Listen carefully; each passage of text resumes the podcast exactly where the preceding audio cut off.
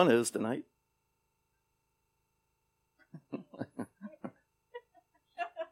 He's spreading the Jesus juice, the Spirit of God, the Spirit of love. Amen. All right, this is our second preordination class. And uh, Lord instructed me to do this. I didn't do it on the first ordination, but now I understand why He's doing it. Because the ones who have been ordained see that this is how it's done. Amen. You're bearing witness with the teaching without being taught beforehand. Does that make sense? The Spirit is giving witness that this is truth and this is how it should be done. Well, tonight,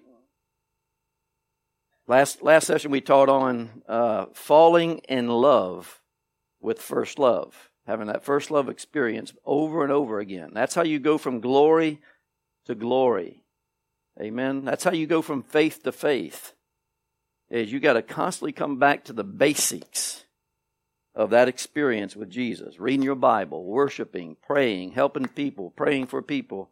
And God is able to build off of that.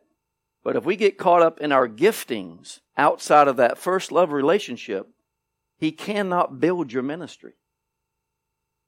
You're actually building it through a gift instead of through a relationship with Christ. That makes sense? And number two was recognizing the signs of your calling. That means your natural sign and your spiritual sign. Chris asked a good question earlier. He said, Does the spiritual come before the natural? The natural come before the spiritual.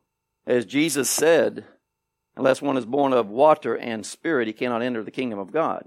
Amen. So we have to be born into the natural before we can experience the spiritual. So your natural giftings you're born with. You know, where that passion is, where your workplace is, what you enjoy doing, that's a natural gift. And when God is satisfied that integrity is upholding that passion, then He begins to reveal your spiritual gifts because now He can trust you with it. Amen. Because the word says if you're not, uh, can't be trusted with what is another man's, how can you be entrusted with the true riches of God? And the true riches of God is not money, it's His anointing, it's His presence. That's the true riches of God. Number three was uh, initiating, initiating legacy through the renewing of your mind, building character, leaving your character as a legacy, leaving the fruit of your life as a legacy to your children. Amen? Or to the, your associated people. You want to leave something behind because it doesn't end. The fruit remain. Like Jesus said, let your fruit remain on the earth. So somebody else is picking up your fruit. They're being a partaker of your fruit by association. So those are the three things we taught on last time. Now, for 15 minutes, I'm going to pass out a quiz test, and you got 15 minutes and don't even look at this until I tell you to turn over your paper and start writing. See, Brenda's going, this is the only way that I can know that you're understanding what I'm teaching. Because ordination is about understanding the way Christ is. Understanding Him so we can follow Him in His ministry. So it's His ministry. Amen? So keep that turned over, and y'all put your name and date on it. And we've got 15 minutes to. Uh,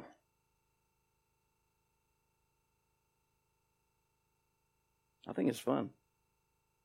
I don't see too many smiles. You still got to take it.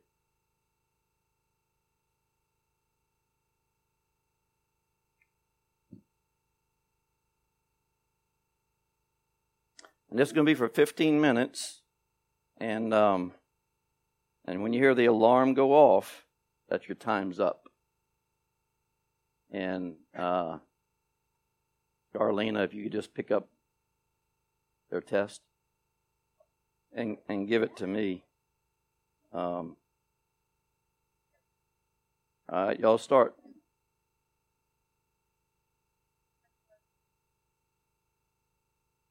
Live stream watchers, this is for 15 minutes. They're going to be taking this test.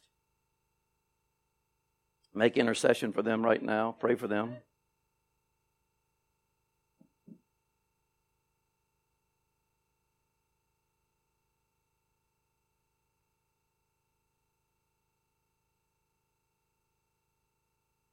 Okay, time's up. My alarm didn't work.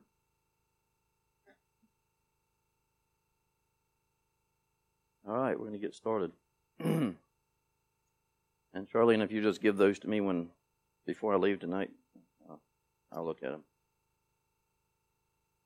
So tonight we're going to be teaching on what confirms the calling of God. Number two, we're going to be teaching on what are the characteristics of a mature believer. Number three, we're going to be teaching on the faith is evident in the act of obedience. Number four, we're going to be teaching on understanding. This is very important. Understanding the fivefold ministry. And the fifth thing we're going to do is how does the fivefold ministry work? You know, we have these individual columns working, but how do they work together effectively for the body of Christ? So we're going to start with um, what confirms the calling. Number one, the fruit backed up by God. And that's the key. It's His fruit, so He has to back it up. You can see false fruit. People, people can love and not be real. People can tell the truth and it not be the truth. Does that make sense? So it's got to be backed up by the Spirit of God. Number two is your spiritual leader and the people. No man puts himself in a calling, no man puts himself in an office. Your spiritual leader has to release you to that ministry. And the people have to release you that ministry. I didn't know this. I learned it because I never wanted to go into ministry, ever. It just wasn't a desire of mine. My desire was to build. But once someone sees something in you, it releases the desire. And it's, you don't even, you're not even in contact with it until it's spoken, it's released by an authoritative power. And then the people begin to push you into that place. The people will push you into that place. So that's, that's how you know it's a true calling from God. It's got to be God called, not man called, not your daddy calling you to ministry. Because there's a lot of fathers that see um, a lot of compassion on a son and want to push him towards ministry. That's not the way it works. It's got to be a spiritual father that brings you into that place. And this is how it's confirmed. Now let's look, look at what, what are the characteristics of a mature believer? Are we on the screen? Number one, you know his voice. And listen, you got to be trained to know his voice. You don't know his voice right away. And the most effective way for your spirit to be trained to hear the voice of God is that you have to stay in the Word of God. Because the Word of God actually trains your spirit to recognize His voice because it's His truth. So now we're hearing the voice of the truth and the truth of the Spirit. Know His voice. And listen, the ones who are in office ministries, you'll be ordaining your own offices. That's why I want you to take notes. I want you to understand. That's why we're doing quiz tests. Because, listen, you have to understand what this is all about to represent Jesus effectively and to be a, a true ambassador for Him. You have to know Him. So, number two is to live and think responsibly. Live and think responsibly. You got to be responsible. In fact, when you get ordained, there's a whole level of responsibility that comes on you, a whole level of accountability that comes on you. You're accountable to God at another level. You're accountable to live right at another level. You're accountable to think right at another level.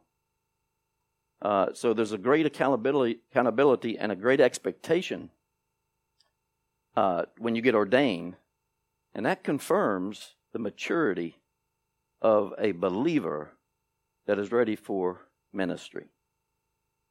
There's too many immature believers or immature ministers that flow good under the anointing, but outside the anointing, they're not flowing what they're teaching in. That makes sense? They're not living what they're teaching beyond the pulpit. Kingdom life ministers, kingdom minded ministers, aren't going to be that way. It won't be that way in this ministry. You're going to live what you preach. You're going to live what you teach. Amen. That's the goal here. Uh, and that's one thing I'm going to be looking at very closely. Jesus must be re presented to this generation. Does that make sense? Jesus is so misrepresented, the young group don't even want no part of him. But thank God that God has sent us some young men and women that we can train to represent Him properly. Amen. And you draw your own crowd, you draw your own group, because God already has them tagged for you. Once you get ordained, you'll be surprised who's going to show up at your doorstep or who's going to show up at you in the marketplace.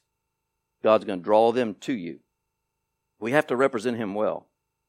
Listen, He wants more than to see someone healed and delivered. What does He want to see? God wants more than someone healed or delivered or casting out demons. He wants to see a passion from his ministers, a passion for him, a passion for the lost. Not just a passion that somebody's getting healed, not just a passion that, that a miracle just took place. Healings and miracles should be common for us demons coming out of people should be common for us. But what's not common is a passion for God. We have a passion for His giftings. We have a passion for the calling, but we don't have a passion for the one who gave them. And that's what I'm trying to teach here in first love experience, in our first teaching in ordination. And we have to go back and listen to that teaching. If we have CDs on that, I know it was on live stream, but you have to go back and listen to that, how, what God requires and how to do it to come back to first love so he can start all over again and building. He has something to build with. And listen, people are looking for, with ministers, a first love encounter from you. That relationship between God and His Son working through you and impacting somebody's life. That's what He's looking for. That's what Jesus is looking for. That's how you can truly represent him is display the love between the Father and the Son. Amen. I feel it. He just fell in this place. That's what he wants me to stay on right now. First love. We're going to represent him as Lord. We're going to represent him as Savior through a oneness of love between the Father and the Son. How do you experience that? There's no way that you can experience first love without a renewed mind. You experience Jesus at regeneration, but you begin to experience the Father as the mind gets renewed. And that's when you are able to introduce truly what love is. Truly what love is. A saving love and an abiding love. All coming at once to one person. Boom, they're getting rescued out of something, and a, a, a bomb of love just rested on them. They're changed forever. The reason people don't maintain their salvation, or born again people get born again, and they seem like they lose it because there's no abiding love to keep them in that place.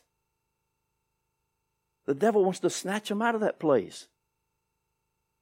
Amen? because they don't have enough wisdom to stay there. But the abiding love, that love, when you feel true love, you don't want to depart from it. Nothing's going to keep you from it. No temptation can draw you from it. Does that make sense? First love is what he's looking at. Now let's look at the screen. Kingdom ministers are to restore faith and hope. when you begin to minister that kind of love, you are ministering out faith and hope. We have to have the faith of Jesus and the hope of God. Most church people avoid disappointment and has given the seat of honor to the spirit of unbelief because we avoid disappointment. Ministers avoid disappointment, not knowing that they're called to it.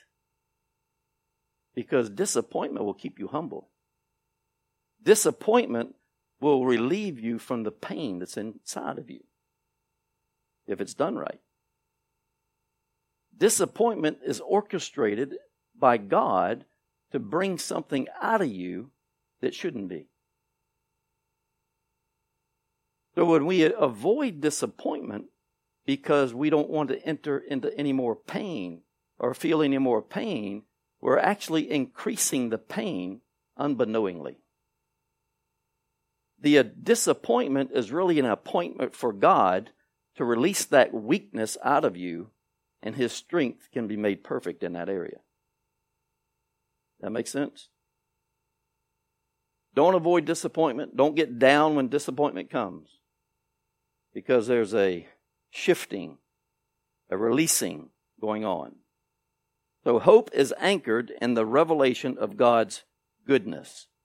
When you get a revelation of God's goodness, hope is anchored and, and bubbles up from your heart. You ever feel something just bubble up on the inside? And then that is the way that it affects our perspective. That affects our perspective, our attitudes, and our countenance when we have a hope encounter with God, when we have a love encounter with God, and it bubbles up on the inside, it changes your perspective on everything. Remember, we were teaching the other day in the men's class, um, and God gave us a testimony. Gave me a testimony. You see how the perspective changed? The whole atmosphere? It just gave us hope. God still cares. God still hears. God's still present. God is still with us. Amen. That's what testimonies tell us. He's alive and he's still working in our midst. Hype in ministry is one of the biggest culprits. Amen. Hype in ministry is one of the biggest culprits. And it seems to be, be the majority out there. There's a minority of remnants out there that are getting it right. And I'm telling you, when God releases them out of these four walls, look out, devil. He's going to be running scared just because of your presence, what you carry. The glory of God is on your life. And he's running from the glory. He's running from the glory. Amen. So don't avoid disappointment. I've learned to run to it. Because if I don't run to it, I'm going to see it again. I'm going to see it again. And our, our biggest fear is facing people in conflict. If you just put yourself in that position and take on this mindset, then I'm about to introduce first love them. Because God orchestrated the encounter, not for you to argue with them, not for you to contend with them, but to, for you to look through the eyes of Jesus and the love of God and deliver something that they've never experienced before.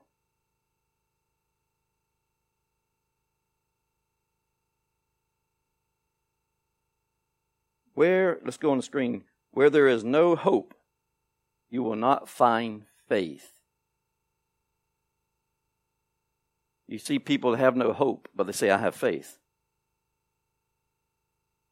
Well, they're using the old man's faith, not the new man's faith. But if they have the new man's faith, they have hope.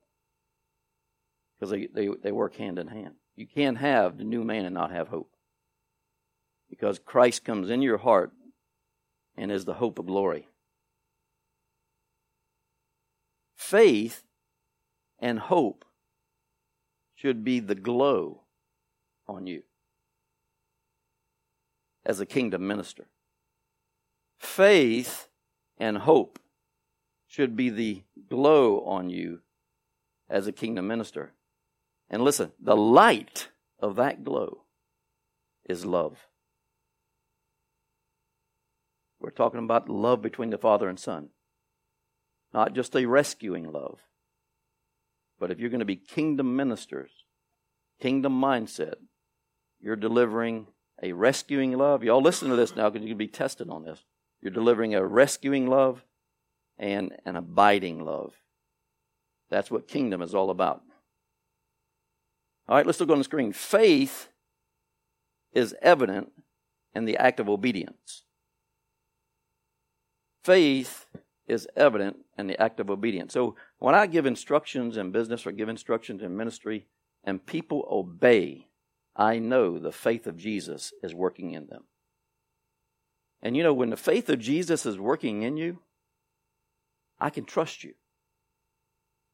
Because he'll not mess me up. He'll not cause me to fall into error because I trusted you. But when I see sharp obedience, yes, then I know the faith of Jesus is working through you. Because they work together.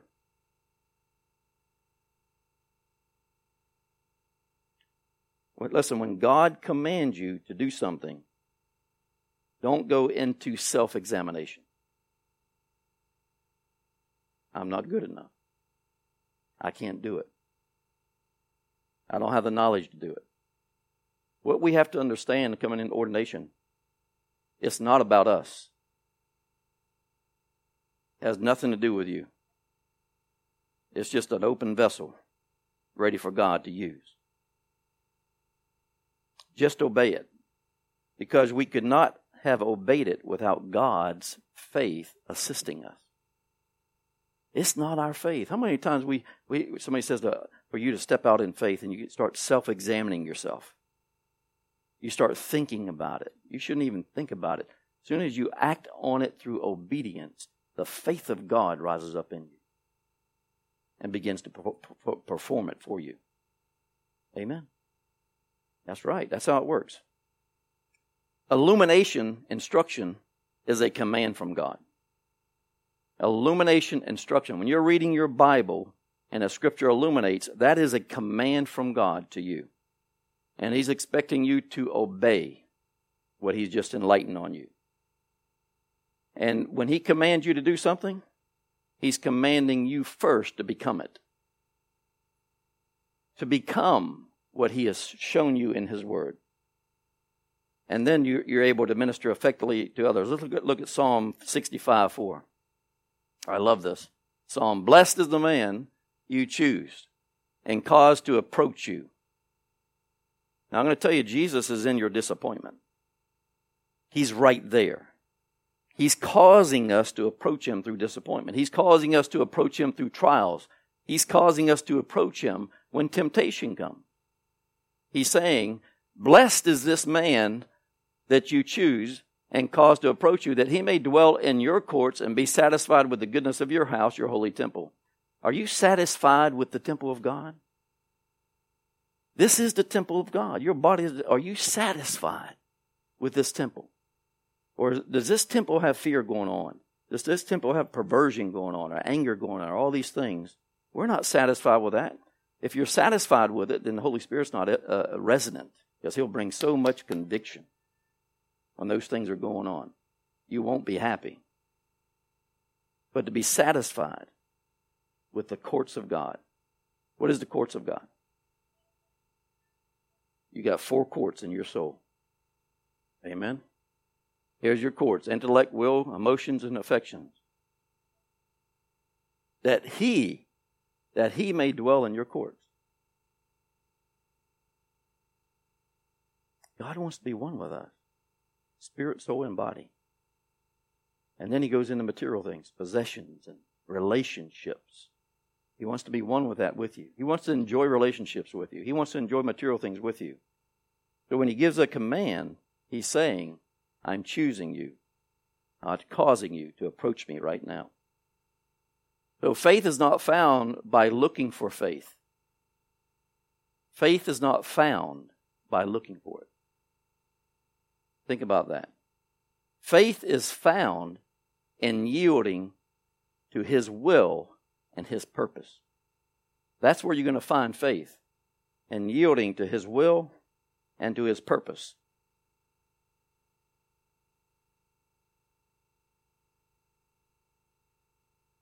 And with that being said, obedience should be our focus. When y'all come into this building or the building next door, your focus, your mindset should say, I'm going to be obedient today. Because obedience is a demand in the kingdom. In the church age, there's a lot of grace because you have a lot of babies. But when you're moving from church age to kingdom age, you're moving into being obedient. And that's the difference. There's a different kind of kind of grace. There's not grace to stay in ignorance. There's grace to stay obedient. In the church age, there's a lot of grace because of ignorance, for lack of knowledge. A lot of grace on that. But in the kingdom age, there's a lot of grace on obedience. He's going to help you obey because it's his obedience and not yours. It's impossible for your obedience to please God. It's the obedience of Jesus Christ working through you, and what releases it is His faith working through you. That makes sense? So, so if we if we just take on this mindset, we would stop analyzing ourselves. Because it's all Him. It's His faith, it's His grace, it's His obedience, it's His love. All we're doing is putting ourselves in that position to minister to someone. And you'd be surprised how he'll take over you that moment. And joy will start springing out of you. Let's look at this on the screen. Faith is the result of surrender, not determination. Faith is the result of surrender, not determination. Faith is not determined to do something for God. Faith moves on your surrender. Faith is the result of surrender, not determination. So surrendering to the one who is faithful will release extreme obedience. That's the, that's the obedience of Jesus. Look what he did. Wasn't his obedience extreme? When you look at Jesus' life through the Gospels, he had an extreme obedience. What fueled that kind of extreme obedience? What was the fuel? That first love, the love they had between each other. Isn't that amazing? When you enter in that kind of love, man, you can be you can conquer anything. Absolutely anything. And not there, there would be no fear. In fact, kingdom ministers will not be ordained if they have fear. I'm putting a warning out there right now. If you have fear, any fear at all, when something's not going your way, you better wait the next year. Because if you get ordained under that kind of uh, uh, character, then the power of the apostolic anointing, when it comes on you, it's going to take that fear to another level of destruction and torment. So that's why the Lord has me teaching these classes, because it's a serious thing to come under an apostolic anointing and be released for ministry if you have something else going on in your head other than God. So it's His obedience that releases faith. Nothing of, listen to this, this is powerful. Nothing of eternal significance is discovered by looking inward. Nothing of. Now you would think, looking inward to the Holy of Holies, to the Spirit of God, has no significance. Nothing of eternal significance is discovered by looking inward. It is discovered by looking Godward. If, we, if we're continually looking inward, we become selfish. We become selfish. We ought to be consulting the inward man for Godward action. Godward. And doing so, favor. When you do that, favor, life, and faith, and everything else of importance are unveiled in one glance. You'll see something. I, I remember when I, I was so obedient. I, I, hope I'm still obedient like I was 10 or 15 years ago because every time I would act in faith, remember those old uh, things that you would look through and put the a slideshow, like a little slide thing, you keep clicking it, a viewfinder, and you keep seeing these pictures. That's what happens to me. Click, I can hear it in my mind, and a whole new picture of something happens. And when you see it, you move Godward towards that. And things begin to get unveiled that are so beautiful when you release heaven into that situation. But I, remember, I, I explained that to Ken Hall, a pastor at, at Coastal. And I told him, this is the way it looks like. It's a thing. It's constantly clicking all day long. In business and ministry. God, it, when you come into that kind of relationship, it will be the same for you. You'll see it constantly in what to do and where to go. Because Jesus said, I will show you things before they happen. He'll show you things before they happen. Your faith should be in what He has shown you. People say, oh, you got to go working in blind faith. Every person I saw working blind faith has ended up in the ditch with somebody else. Amen? There's not a, such a thing as a blind faith. Faith is the substance of things hoped for and the evidence of things not seen. So you're seeing something in the, in the spiritual realm.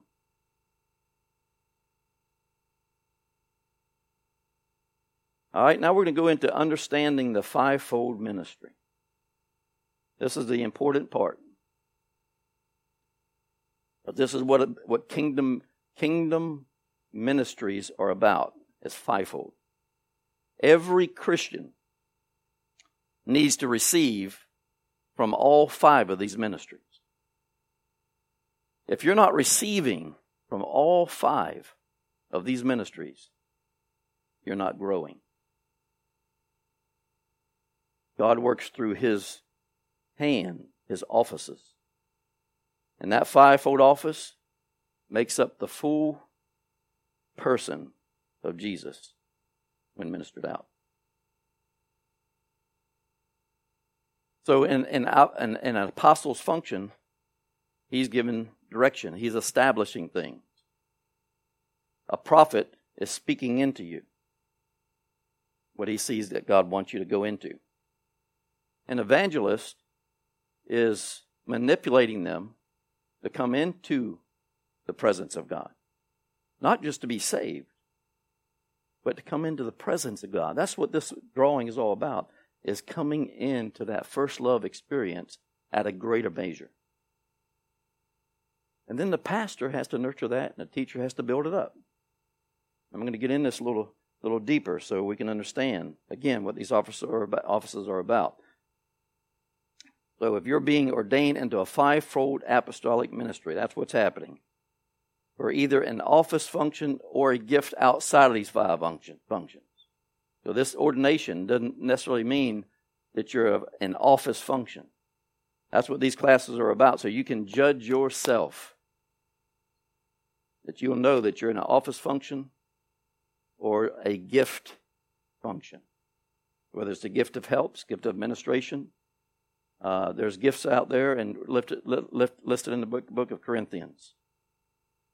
Uh, gifts of healing, those kind of things. And that uh, apostolic anointing comes on, it just takes it to another level of expression and power.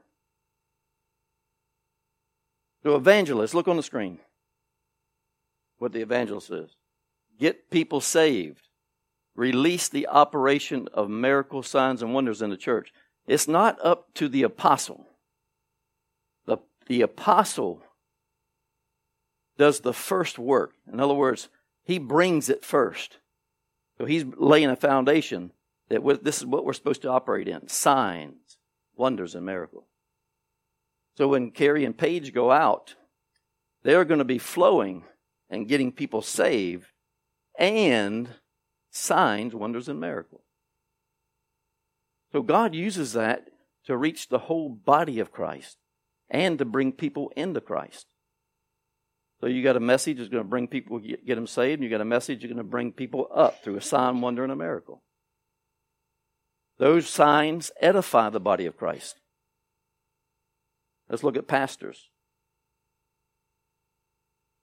Act as shepherds of God's sheep, providing comfort, care, and protection. Really write those down comfort, care, and protection. And on my next teaching on this ordination, I'm going to bring you into the book of Acts and show you how everything should be done uh, with a fivefold ministry. Shepherds of God's sheep, providing comfort, care, and protection.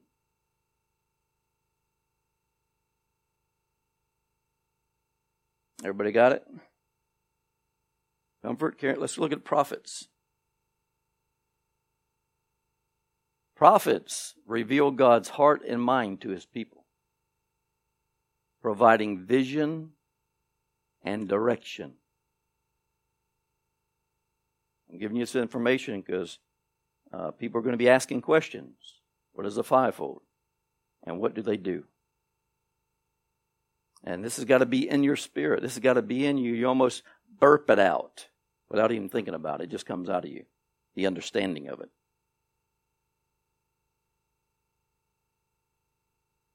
Revealing God's heart and mind to his people, providing vision and direction. All right, let's look at teachers. If I go too fast, let me know. Providing understanding, instruction, and training, enabling God's people to grow and fulfill their call. That's why we need more teachers. Because without these teachers, you'll never grow. Because you grow in understanding. You see who does most of the teaching around here? The lead does most of the teaching. And God really does cause it to flow that way. Amen? And when God gets me up, it tells me this is what that tells me that you guys have reached a level of understanding and you're ready for another level foundational truth to take you to another level of stature in Christ. Everybody got that? Let's go to apostles. Apostles set the church in order so all the other gifts can operate.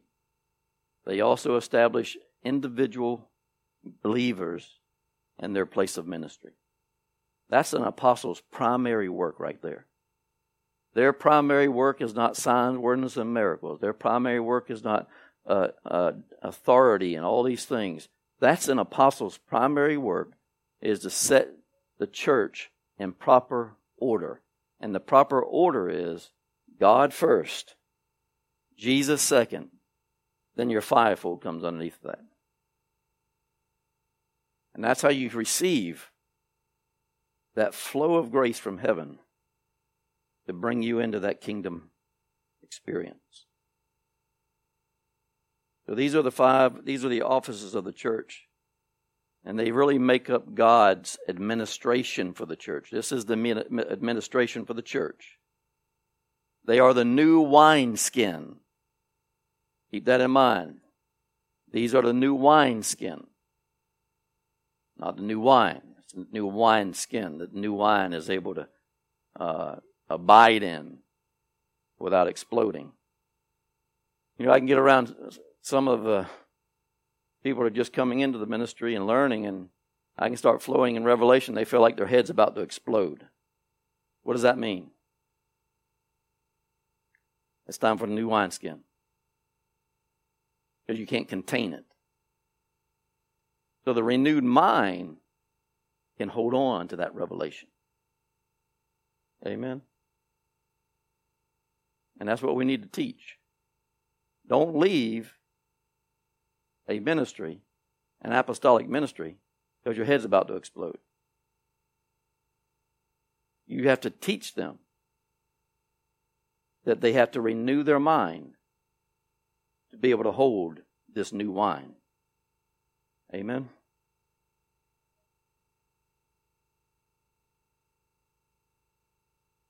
One of the highest priorities of the church is that every member has access to all five. Every member should have access to me. Every member should access to a prophet, an evangelist, a pastor, and teacher. Some people you just can't even get close to in these offices. Amen. Because when you come out of relationship with God, you set yourself on a pedestal. Amen. And you expect the people to come to you when the offices are called to the people. They're called to the people. That's why we do so much around here in teaching and training and ministering. Every day we have something going on in here now. Every day we are serving, serving the people. And that's the way it should be. And I don't know, I'm not getting wore out by it. I don't know if you all wore out by it, because if you're wore out by it, then your grace is not working with you. Because grace will what? Never wear you out. You listen to the voice of God. You do what the voice of God says, and His grace is sufficient in my weakness and your weakness. So, the fivefold ministry on the screen, the fivefold ministry's responsibility is to bring the lost spirit to the light of Jesus and then introduce the light to the soul. And see, that's what we're missing in that church age that we are coming out of. We're missing that part. When that, that light is introduced into the mind, introduced into the soul, when Jesus constantly brings that light forth, then nobody knows what to do. The first thing we think is that guy has been in sin because all this stuff is coming out of him. Amen. Satan does not want to be known, especially in a child of God. He wants to kill, steal, and destroy before you know he's there. Amen. So when God shines the light on you, then that means he's ready for that to exit you and for you to change your direction and get out of that environment and go into another environment. Amen. The fivefold responsibility, put that on the screen again, Carolina. The fivefold uh, ministry's responsibility is to bring the lost spirit into the light of Christ and to introduce the light to the soul.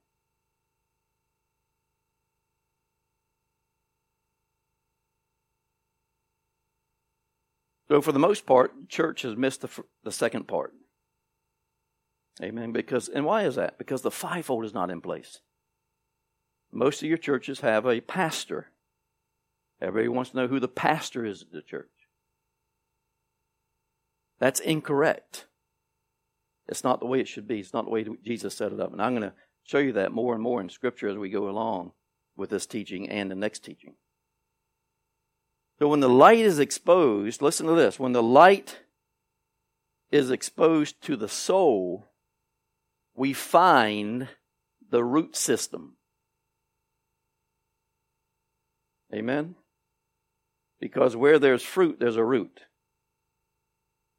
Right? So if you look at this vision, when God shines the light, see the light coming towards the soul? The root system is shown right there. You see the fruit of bitterness, pride, complaining, anger, and jealousy but what is the root system? Unforgiveness. So when Jesus shines that light, it's time. Now listen, I'm getting ahead of myself. As long as the root system this is powerful, still exists, it buffers the victorious life we should be living. As long as the root system still exists, man, you can cut that fruit all day long. That anointing will cut that fruit right off. But the authority of God gets to the root. Can God trust you with His authority? He can only trust you with His authority when you become His Word.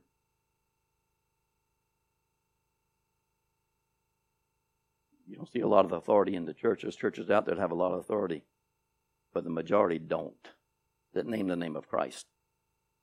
Amen. They have power, and some of them, you know, don't even have that because they're religious, but they have power, but they don't have the authority.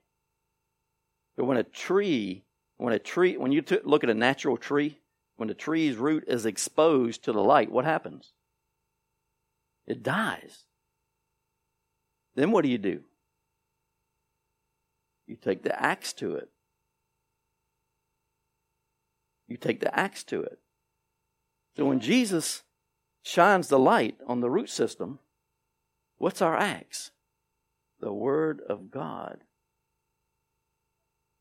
And you just speak it with authority, and it goes right to that root system and cuts it out. Just like that.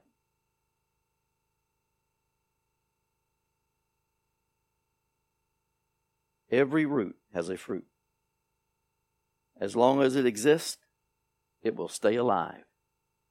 That's the tormenting part about a Christian life. They feel the removal of the fruit and think they're free. But the root's still there, still alive. That's what you're going to see in apostolic ministries, kingdom minded ministries. They're going to be able to get to the root of that problem. Through revelatory, or the rhema word of God for that particular situation. When a surgeon goes to work, he's got certain tools for certain things. So it's going to take a certain word to get to that problem. And you got to be in right relationship with God so he can trust you with that secret. Or you'll cut up the wrong thing you'll mess them up. You'll just cut them up. All right, we're gonna. I'm gonna do a little uh, play here. And Y'all gonna love this.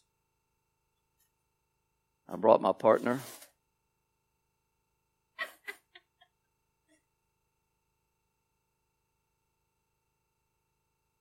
I'm I'm called to this right here. I'm called to this right here.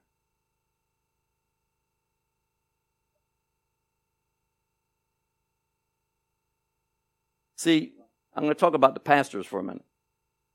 Carl, come up here. I keep seeing a pastoral something on Carl. I'm working with him to see if he's a pastor, but we're going to use him as a pastor tonight.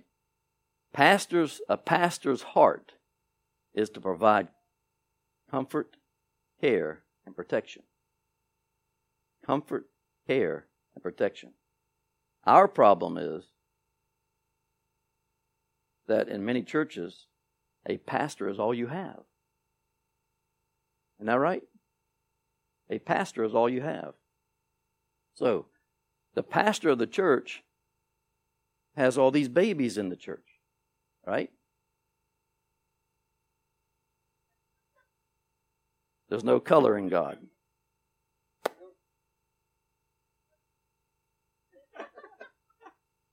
Christians have been saved for 30 years. Can you imagine? And some 40 years and 25 years, and the pastor is still rubbing their head. Isn't that right? Wearing him out. A 30 year old aged babe in the arms of his pastor. And that's all the pastor can do is comfort him. That's all he can do is comfort him and care for him and protect him. Look how he's protecting him. That's all they can do. That's the that's all the grace is given for that office. You understand that?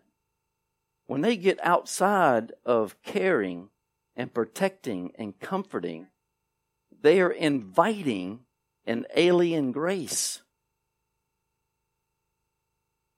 And what that alien grace does, it introduces Leviathan into the church. It's a Leviathan spirit. And then children love to be entertained. So now we got entertainment in the church. Amen.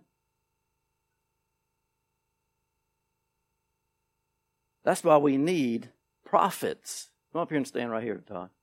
Y'all bring your mics with you.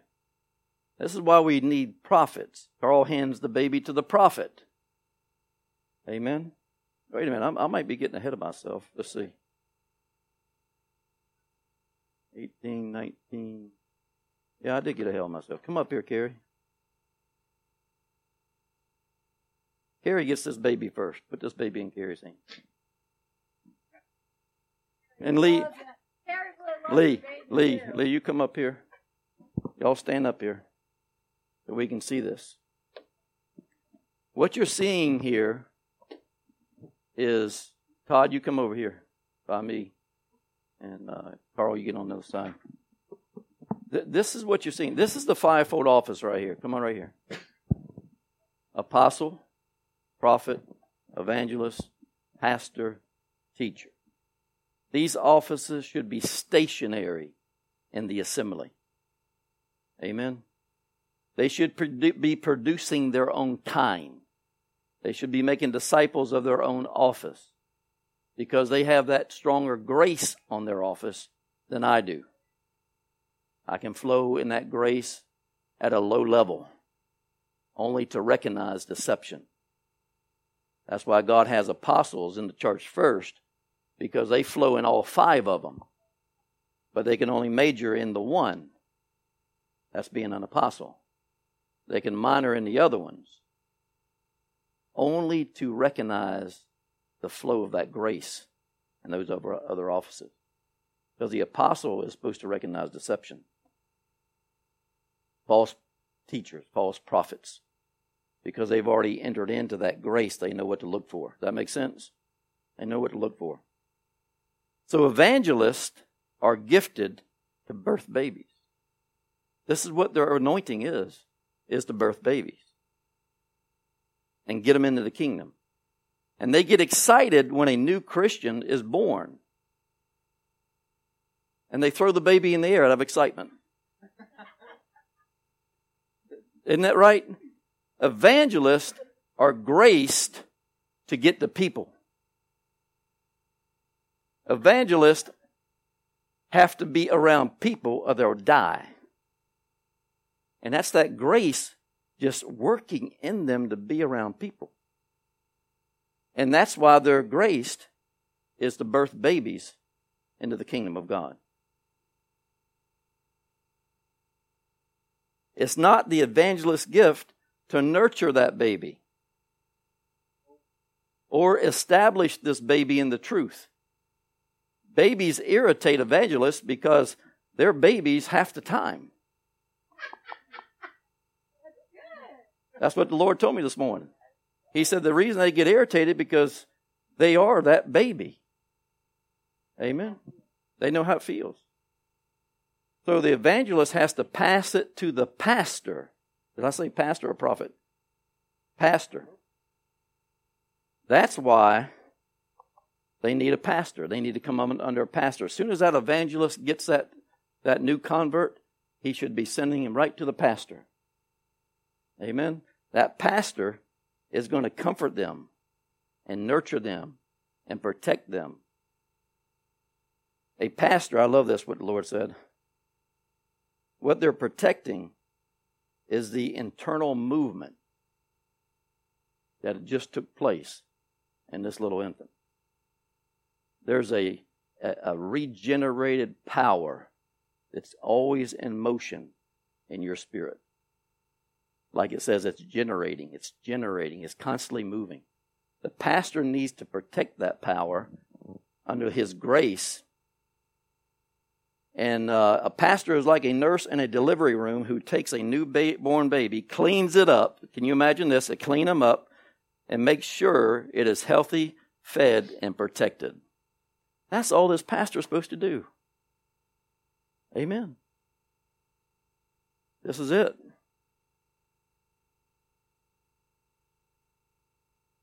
The fivefold ministry's responsibility is to protect and introduce the light of God that just came. The fivefold ministry responsibility is to protect and introduce the light of God. The light of God. Our problem is that in the church, a pastor is really all we have. That's what's sad. And he can't get to everybody. The Word of God, if you really study out the Word, it tells you a pastor can only handle 50 to 60 people, not 5,000 people. There's no way that they can grow. Got to have the fivefold in place. So Christians have been saved for 30 years. Now I'm getting into this 30 year thing. And here we are, babies, still milking on the pastor. Pastor's still rubbing their head and nurturing them. That's why we need prophets. So bring the baby over to the prophet. So the pastor hands the baby to the prophet. All right? And the prophet looks at the baby and points his finger at him and says, It's love. It's good that you're comfortable and having fun, but you have a call of God on your life. You were created with a destiny. There are things God wants you to do. See, so what did the prophet do? Spoke into his life, gave the baby direction. So the prophet gives a baby Christian vision. That's why that's what prophets do. They give vision. Amen. So where you have pro- prophets, people gain vision and are motivated to fulfill their destiny. Amen. And Todd's being being trained and raised up in this anointing. So in the meantime, I'm the prophet, and I have to speak into your life to motivate you into your destiny. But can you imagine how powerful it will be when you have mature believers functioning in the fivefold? It's going to be off the chart powerful. Amen. Off the chart. Power. No devil's going to be able to stand up in the place. Because the glory will be just generating from them. So the evangelist, pastor, and prophet and teacher each have a crucial part of building this. Now, so the prophet hands the baby to the teacher. And the teacher speaks over the baby.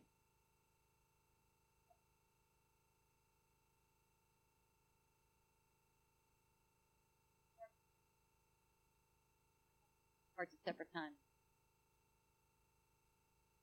The teacher gets out his or her Bible. It says you need to understand some things how to walk with God, how to operate in the power of God, and how to experience the blessings of God. So the teacher begins to teach and train the baby. Do you see what's happening here? The evangelist bursts him but the evangelist can't hold on to this baby because they'll frustrate each other. So he passes it to the pastor. Now she's walking. To nurture them. And to nurture, the, the, the baby gets calmed down. It's in a new place. It's in a new environment. It's in a new, new kingdom. So it needs feel, to feel loved and protected, right? And cared for in this new place. But the pastor will know when that baby is ready to hear the voice of God through a prophet to introduce vision for his life. Amen. And then when he sees that vision, then that prophet knows to send this to the teacher so the teacher can open up the word and build the understanding of that vision. That makes sense?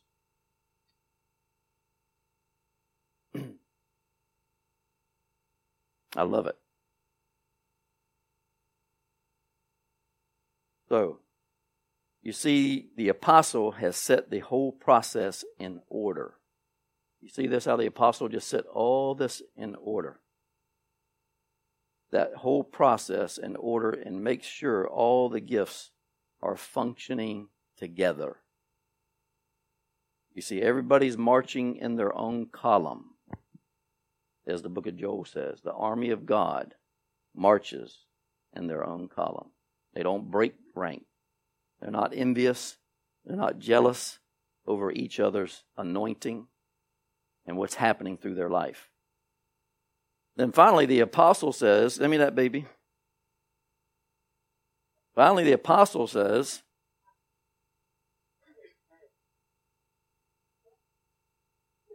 The apostle also watches carefully as baby Christian moves through the progression to be sure that she is growing and developing, right?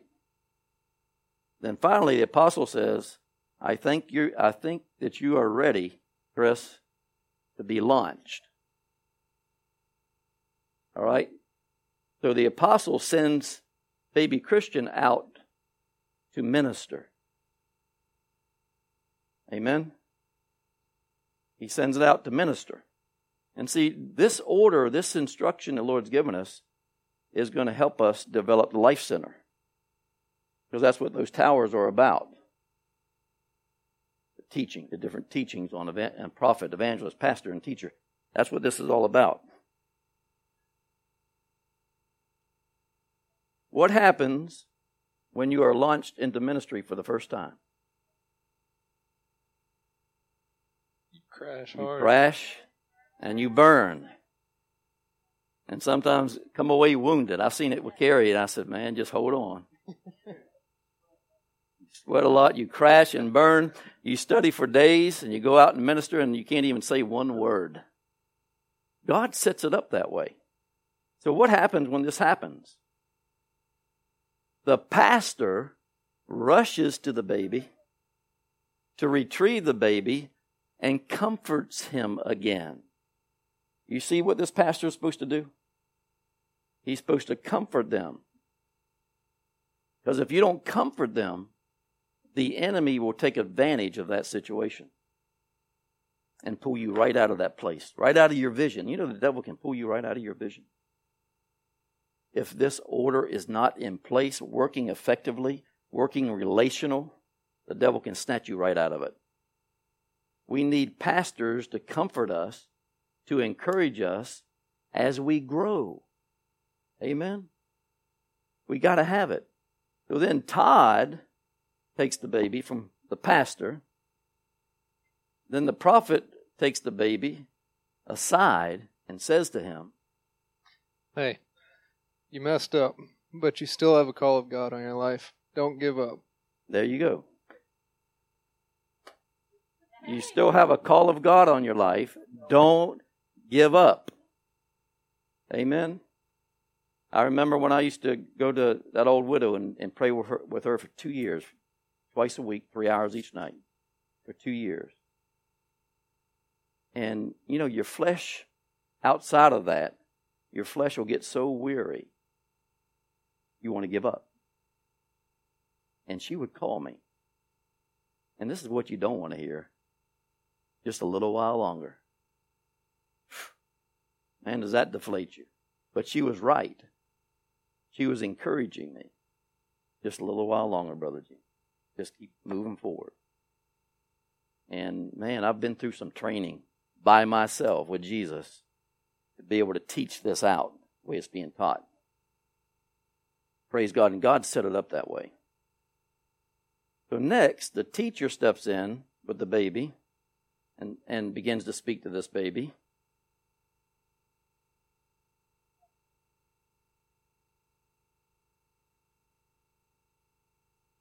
You crashed and burned, but these are some things you did not understand. Now let me explain.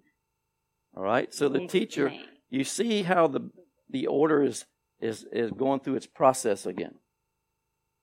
Amen. And this baby, when it leaves the this teacher, is going to be encouraged, taught, strengthened, ready to go out again. Amen. He's ready to go out again. There you go. And he launches the baby out again. So now, before long, baby Christian is no longer a baby. Amen. You grow through experience. Right? You, you can't just grow from the Word of God. You have to grow with the Word of God. And until you put yourself out there and take the risk, knowing that you have a pastor that's going to love on you, that you have a prophet that's going to speak vision into you, and that you have a teacher that's going to continually build the understanding of the truth and love that God is trying to introduce to you. Wouldn't it be awesome? Experience. You, and you grow with the word through experience. Faith brings you into experience. Amen? That's what happens. Faith actually brings you into that experience. Under the fivefold care, our baby Christian matures and is equipped to minister with great effectiveness. Y'all can sit down. Thank you. They were awesome.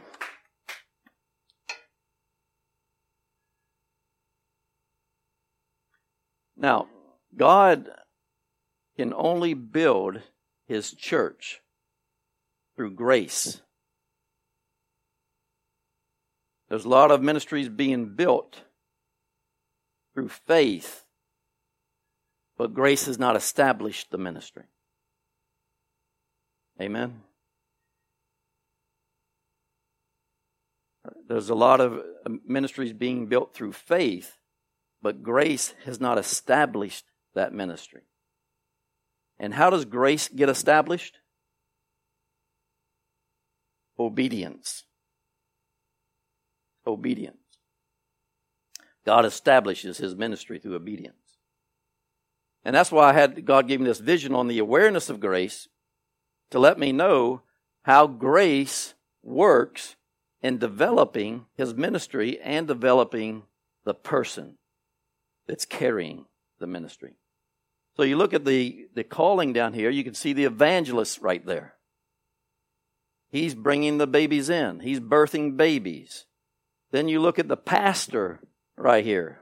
When the baby crashes and burns, go through a trial, the pastor takes that baby, comforts that baby, makes that baby feel secure.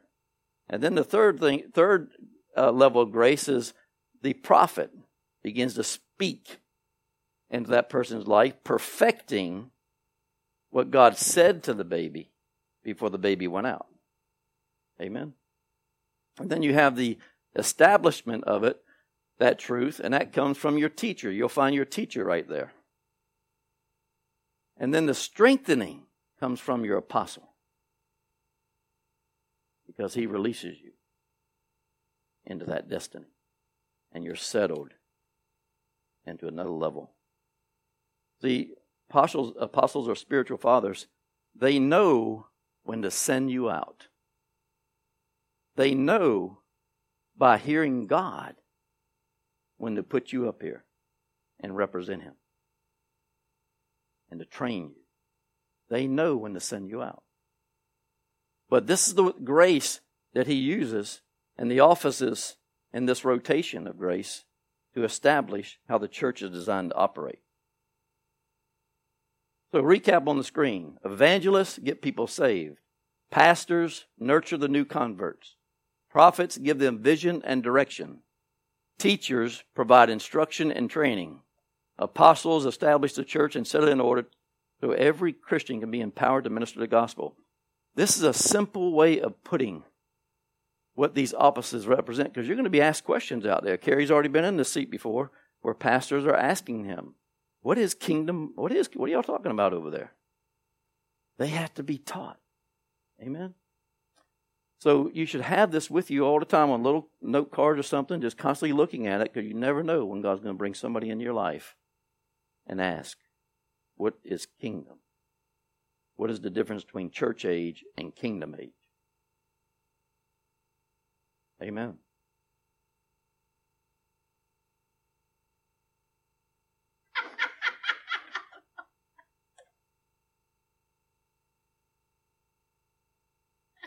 Um, let's let's go to Ephesians 4, 12 and 16. We're wrapping up. And uh, is that on the screen? Okay. For the equipping of the saints for the work of ministry. What is it? Chapter 4, 12. Yeah. So the fivefold is for the equipping of the saints for the work of ministry, for the edifying of the body of Christ, till we all come to the unity of his faith the unity of his faith and the knowledge of the Son of God to a perfect man, to the measure of the stature of the fullness of Christ. Can you imagine being like Jesus? Being mature as Jesus was. Can you imagine that? Walking in that kind of maturity, walking in that kind of power and authority and love. That's what the fivefold is supposed to equip the saints to do, is to come into the maturity of Christ. That we should no longer be children tossed to and fro and carried about by every wind of doctrine. I think over half the church right now is being tossed to and fro. Going from this church, going from that church, going from this church, following that prophet, following this prophet, because they're still babies. They don't know. That's that little baby out there without a pastor, without an apostle, without an evangelist, without the fivefold to take care of it and minister to it. By the trickery of men and the cunning craftiness of deceitful plotting, but speaking the truth in love, may grow up in all things into Him who is head of the church. We are still growing up into the head. He is the head, but the body is over there. Does that make sense?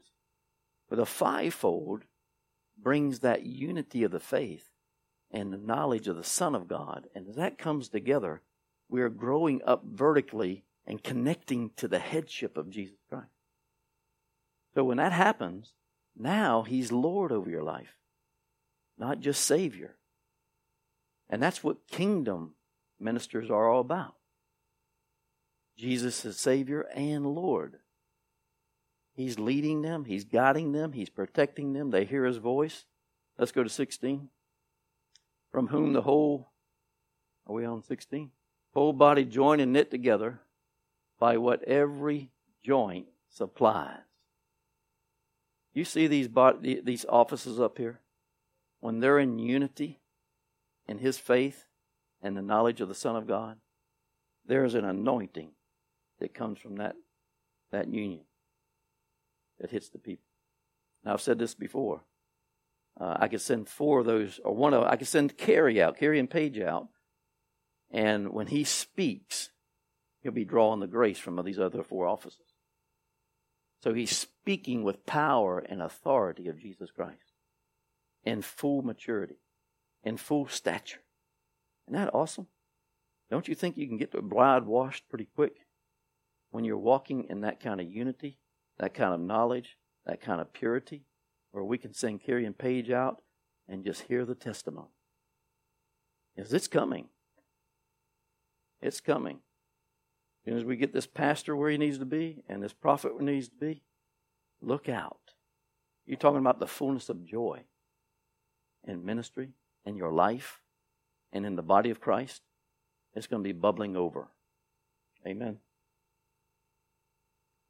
That every joint, the whole body joining knit together by what every joint supplies, according to effective working, which every part does its share, causes growth of the body for the edifying of itself in love. You march in your own column. That is your share of that anointing. That is your share of grace. You stay in that vein that's in that office. Don't move to the left, don't move to the right. Stay focused on what your calling is what your vision is, what your destiny is, and how to operate in that kind of anointing. So you see five things here. The body of Christ will be built up. Number two, we all reach the unity of the faith and the knowledge of the Son of God. Number three, we become mature, attaining to the measure of the fullness of Christ. Number four, no longer tossed like infants back and forth. And number five, we will grow up in, into the head of Jesus Christ. Isn't that powerful? So that that's that sums it up. Was that a good representation of the fivefold and how a, a baby is tossed? I'd rather see a baby tossed out of the ministry by a spiritual father than a baby tossed back and forth from church to church and getting all this offense, you know, delivered into them. Amen. And it's only because a lot of your a lot of our leaders are still babies like those babies. So we have babies bickering. Amen. It's babies bickering, contending with one another. Amen. Any questions? Because uh, we got to get this. I'm gonna we'll have another little testing on it, so keep that in mind. That we're going to test on every session we do. We got one more session. It won't be as long as this one. And then we have ordination New Year's Eve night. Amen. Y'all pray for the ones being ordained that um, they start applying what they're hearing in these teachings. Go ahead.